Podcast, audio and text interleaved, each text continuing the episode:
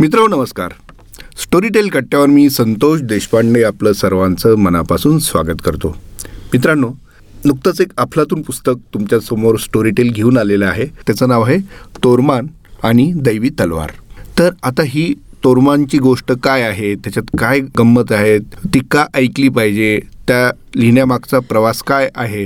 हे सगळं जाणून घेण्यासाठी मी पाचारण केले आहे. या कलाकृतीचे या साहित्यकृतीचे लेखक आणि आपल्या सर्वांचे आवडते संजय सोनवणी सर. संजयजी नमस्कार. नमस्कार. तुमचं पुन्हा एकदा कट्ट्यावरती खूप खूप स्वागत. यस आजचा आपला विषय तोरमांबद्दल आहे. तर मुळात ही कादंबरी आल्यानंतर वाचकांचा किंबहुना श्रोत्यांचा त्याला उत्तम प्रतिसाद मिळतो आहे. वाचकांचा मी याच्यासाठी म्हटलं की ते ई बुक फॉर्ममध्ये पण उपलब्ध आहे स्टोरी टेलवर ह्याला उत्तम रिस्पॉन्स आहे प्रतिसाद छान आहे. वाचकांना आता त्याची गोडी लागते आहे.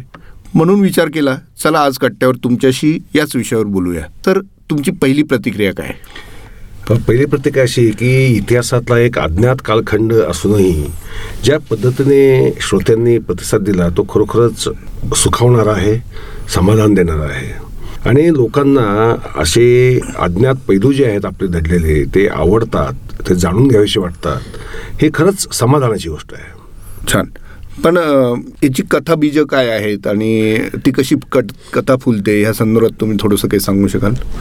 इतिहासाचा एक संशोधक अभ्यासक असल्यामुळे इतिहासातले आपले जे दुर्लक्षणीय विषय आहेत की जे सहसा सामान्यपणे आपल्या चर्चेत नसतात किंवा माहिती नसतात. भारतावर हुणांचं आक्रमण झालं होतं गुप्त साम्राज्य खऱ्या अर्थाने कोलॅप्स व्हायला ह्या हुणांनी फारच हातभार लावला असं मानलं जातं.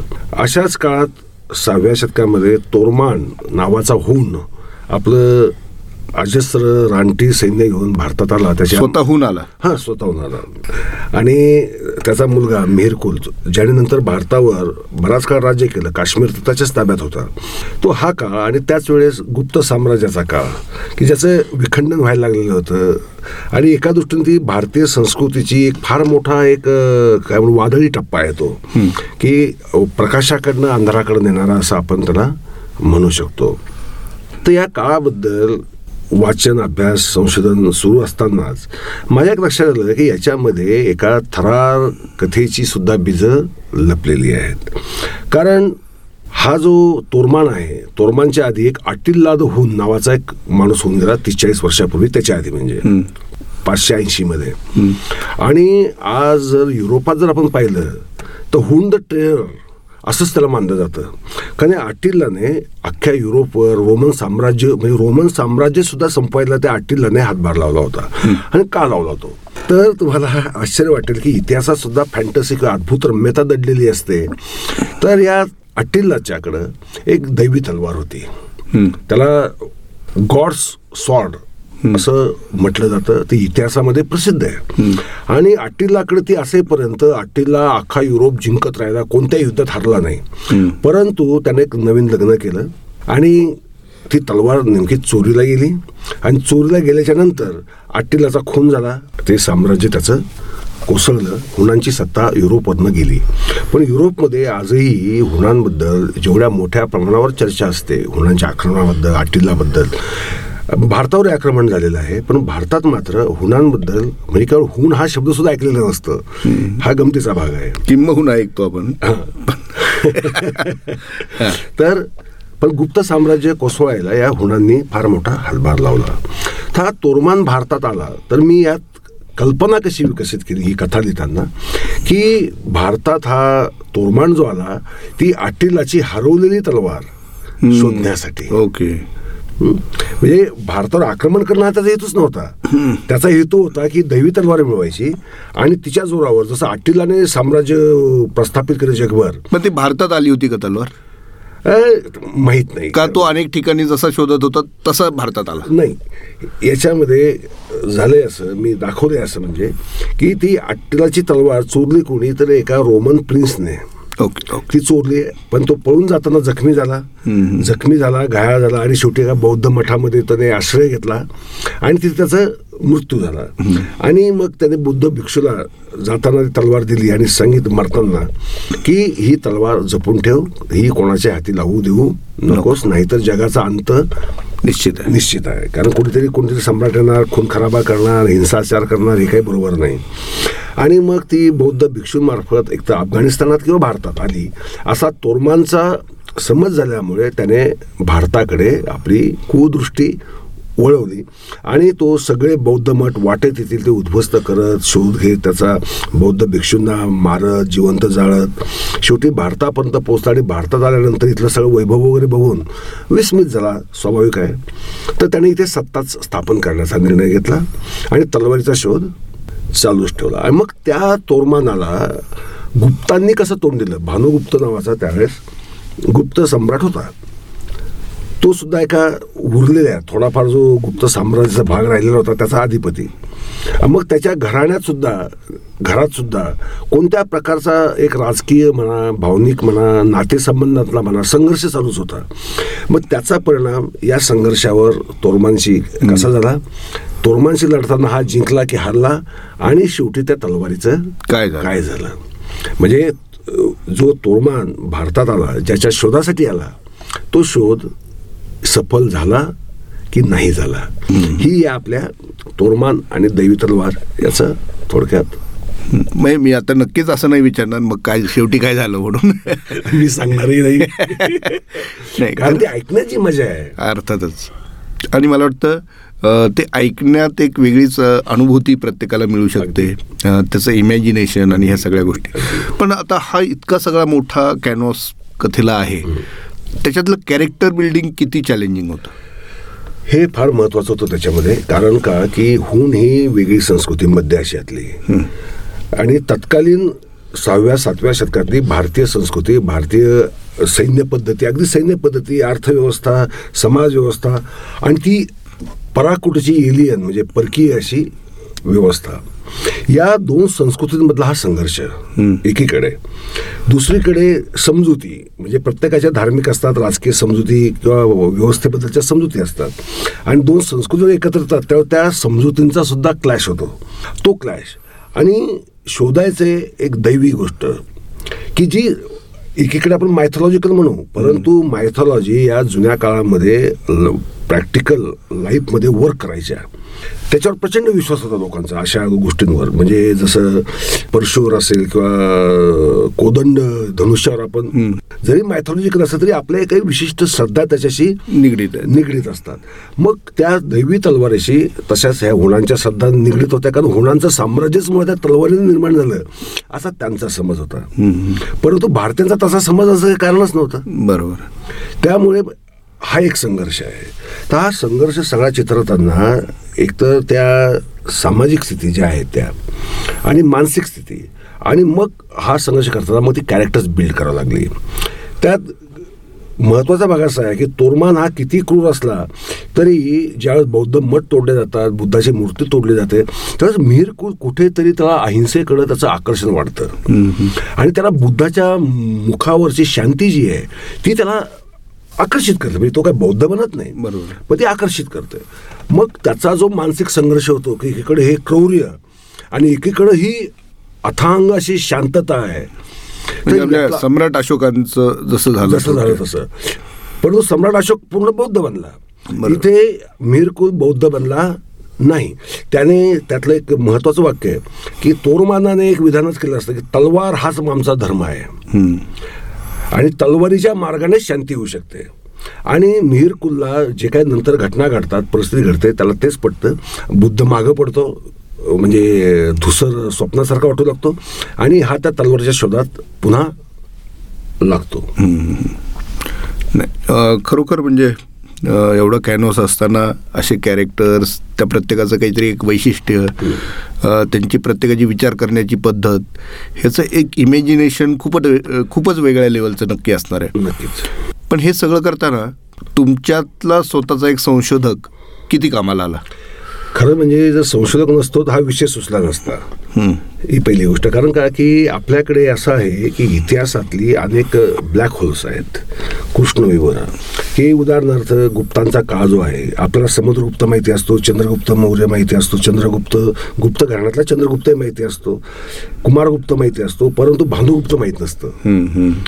किंवा गुप्त साम्राज्य विखंडन झाल्यानंतर पुढं भारताचं दहाव्या शतकापर्यंत नेमकी स्थिती काय होती याच्याबद्दल सुद्धा आपला इतिहास मौन बाळगतो. अशा स्थितीमध्ये हे आव्हान अशासाठी आहे दोन गोष्टींसाठी होतं. एक तर त्या इतिहासाचा तो विस्मरणात गेला कालखंड फिक्शनच्या माध्यमातून का होईना परंतु रिअलिस्टिक पात्रांच्या दृष्टीतनं तो जिवंत करणं. आणि असे अनेक कालखंड जसे सम्राट खारवेल असेल किंवा सम्राट कुमारपाल असेल गुजरातचा सम्राट यांच्याबद्दल कोणाला काही माहीतच नाही आहे बरोबर. की खरं म्हणजे इतिहासातली ती सोनेरी पानं आहेत खऱ्या अर्थाने. किंवा दक्षिणेतला आपण चोल म्हणा चालुक्य म्हणा चेर म्हणा पांड्य म्हणा. नावांच्या पलीकडे आपल्याला फारशी माहितीच नाही. महाराष्ट्रात जर घेतलं आपण सातवण आपल्याला माहीत नसतात फारसे. बरोबर. मग राष्ट्रकूट वाकाटक शिलाहार अहिर हे पण माहीतच नसतात तर मला असं वाटतं की कथांच्या माध्यमातनं या इतिहासाच्या कालखंडांवर जर फिक्शनाईज का होईना मनोरंजक का होईना जर चांगलं लेखन करता आलं तर लोक त्याच्याकडे इतिहास म्हणजे काय? आकर्षित होतील हे. ठीक आहे ही कथा आहे या कथेने मला एन्जॉय केलं आनंद दिला. परंतु खरोखर काय घडलं होतं त्या काळामध्ये? म्हणजे काळाकडे लोक किमान वळावेत. बरोबर.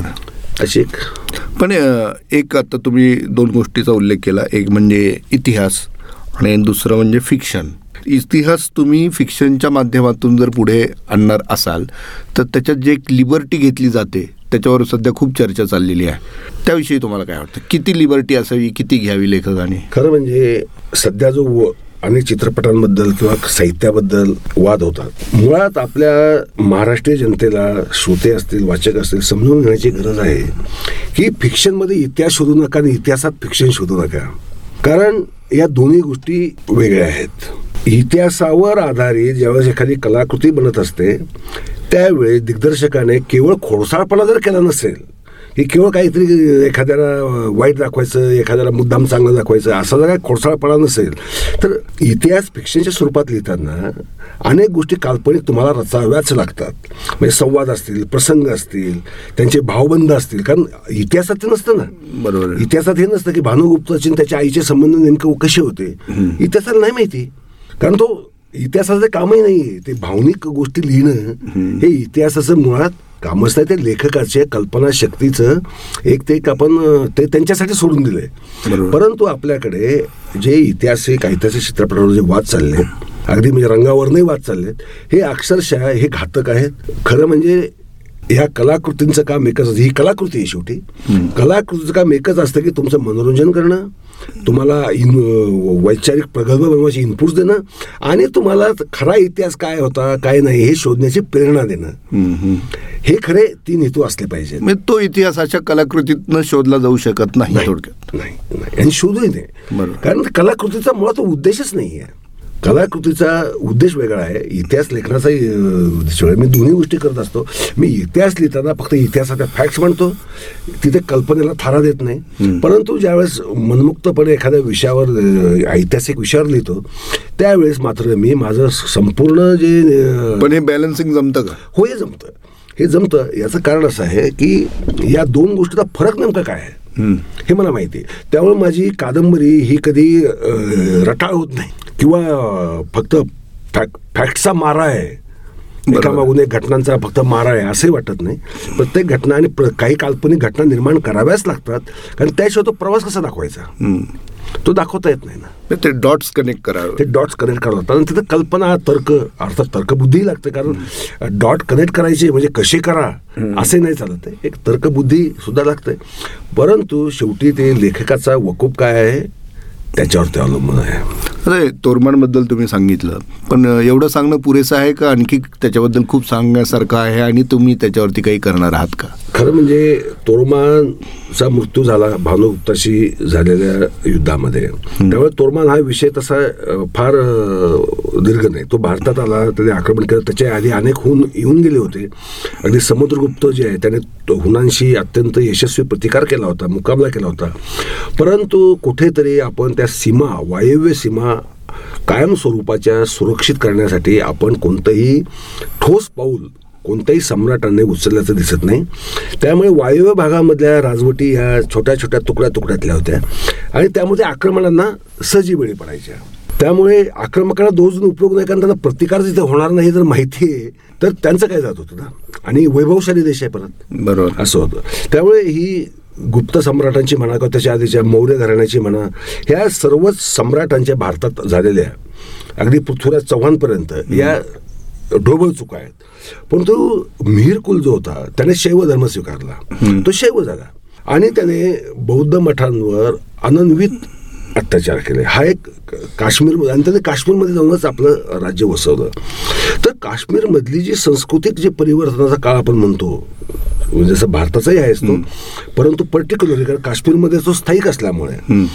तर तेथे नेमकं जनमानसावर तिथल्या मेंटॅलिटीवर ज्याला आपण सोशल सायकोलॉजी म्हणतो त्यावर नेमका काय परिणाम झाला असू शकेल? कारण मेहर कुलाचा काळ फक्त त्याची नाणी सापडतं तेवढ्या पुरतं आपल्याला माहिती आहे. परंतु त्या व्यतिरिक्त त्याने काय काय काय काय केलं? अगदी पंजाब असेल गांधार असेल या भागावरही त्याने राज्य केलं. परंतु त्याचा जो भारतीय जनमानसावर झालेला परिणाम आहे आपण मोगल काळाचा फार विचार करतो. परंतु हे त्याच्या आधीचे टप्पे आहेत. म्हणजे शक आहेत हुन आहेत कुशाण आहेत बरोबर. ग्रीक आहेत. या सगळ्यांचा मिळून एक भारतीय मेंटॅलिटीवर ते आघातात्मक स्वरूपाने म्हणा किंवा सर्जनात्मक रूपाने म्हणा कोणत्या ना कोणत्या रूपाने त्याचा काही ना काही परिणाम झालेलाच आहे. याचं हिस्टॉरिकल अनालिसिस व्हायचं अजून बाकी आहे. आणि ते करावं असं माझी योजना आहे.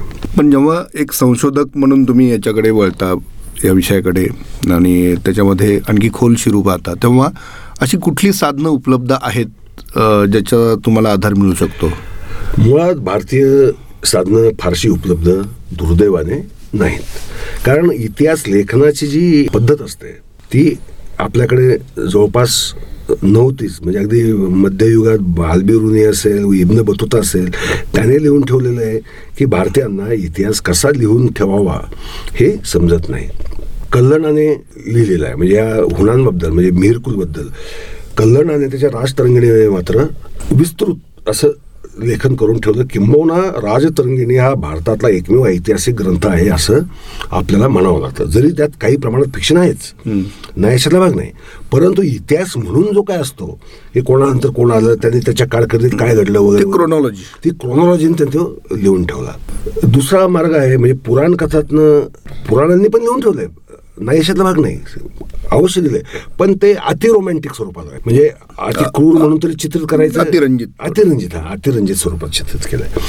पण समकालीन इतर साधनं म्हणजे चिनी साधनं आहेत का? मध्य युरोपातली काही साधनं आहेत का? ही सगळ्या साधनांनी शिलालेख म्हणजे आता तोरमानला ठार केलं. याची माहिती आपल्याला कुठून मिळते? तर एरण इथला शिलालेख आहे. त्या शिलालेखामध्ये भानुगुप्ताने लिहिलेला तो शिलालेख आहे. म्हणजे कोरून घेतलेला. त्याच्यामध्ये आपल्याला त्या युद्धामध्ये एरणला झालं जे युद्ध त्या युद्धामध्ये तोरमान हा मारला गेला आणि मेरकुल्ला पकडण्यात आलं. असा स्पष्ट उल्लेख आहे. पण हे तुटक उल्लेख आहेत. कारण तो शिलालेख किती ओळींचा असेल? फक्त बारा ओळींचा आहे. त्या बारा ओळींमध्ये आपण संपूर्ण हुणांचा इतिहास नाही पाहू शकत ना. बरोबर. आपलं एवढं कळतं की हा इथे तोरमान म्हणजे तोरमान भारतात आला हे कळतं.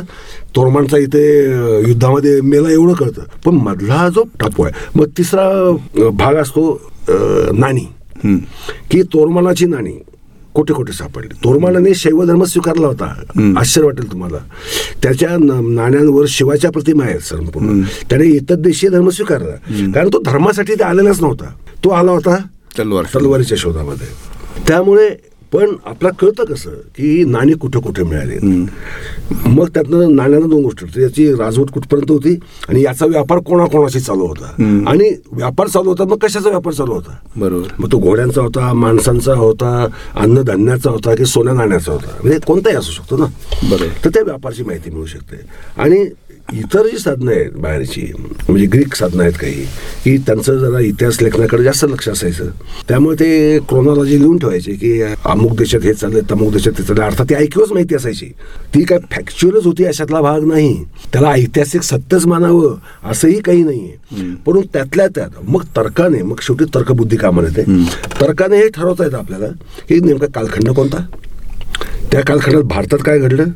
बाहेर काय घडलं? आणि त्यांचे परस्पर संबंध काय? आणि त्यातनं मग अन्वयार्थ काढत की त्या राजवटीचा नेमका परिणाम काय झाला? वा म्हणजे तर्कबुद्धी आणि कल्पनाशक्ती हे दोन्ही तुमच्याकडे जर असेल तर हे असे हिस्टॉरिक फिक्शन्स अधिक चांगल्या पद्धतीने प्रभावीपणे आणि नेमकेपणाने तुम्हाला मांडता येऊ शकतात. कुणालाही. असंच तुमच्या आत्ताच्या अगदी. बोलण्यातून मी अगदी खरं. खरं म्हणजे प्रत्येक ऐतिहासिक कादंबरीकार जो असतो त्याला इतिहास संशोधक होणं हे असलं पाहिजे. कंपल्सरी असलं पाहिजे खऱ्या अर्थाने. कारण मी काही काही आता ऐतिहासिक फिक्शन जेव्हा वाचत असतो त्यावेळेस माझ्या लक्षात येतं की टेक्निकल चुका ज्या दिसतात तो फक्त अभ्यास नसल्याचा अभाव असतो. नकळतपणे एखादी चूक होऊ शकते किंवा एखादी गोष्टी माहीतच नाही कोणालाच काही. मलाही माहीत नाही कोणालाच माहीत नाही. तिथे तुमच्याकडनं एखादी चूक नकळत होऊन जाणं हे क्षम्य आहे. परंतु अभ्यासाच्या अभावी इतिहासाला हात घालणं जे चित्रपट हे का फसतात हे अभ्यासाच्या अभावी हात घालतात म्हणून फसतात बरोबर. आणि ते अक्षम्य. ते अक्षम्य. नाही आणि रसिक त्याला पूर्ण तसा धडा शिकवतात अनेकदा असंही आपल्याला माहिती आहे. अर्थातच कारण शेवटी काय पाहायचं काय नाही पाहायचं हे स्वातंत्र्य आहे ना. बरोबर. सर खूप छान वाटलं. इतकं छान तुम्ही आता सगळ्या गोष्टी उलगडून दाखवल्या. मला उत्सुकता आहे. थोडीशी सुरुवात केलेली आहे पण मी आता पूर्ण करणार. पण आत्ता स्पॉयलर मी जेव जेवढं काही ऐकलेलं आहे त्याचा स्पॉयलर मी आता कुणालाही देऊ इच्छित नाही. श्रोते तुम्ही जरूर जरूर तोरमान आणि दैवी तलवार ही सरांची साहित्यकृती वाचा किंवा ऐका आणि तुमच्या प्रतिक्रिया जरूर जरूर कळवा. आपण पुन्हा एकदा नक्की भेटूया सर. धन्यवाद. धन्यवाद.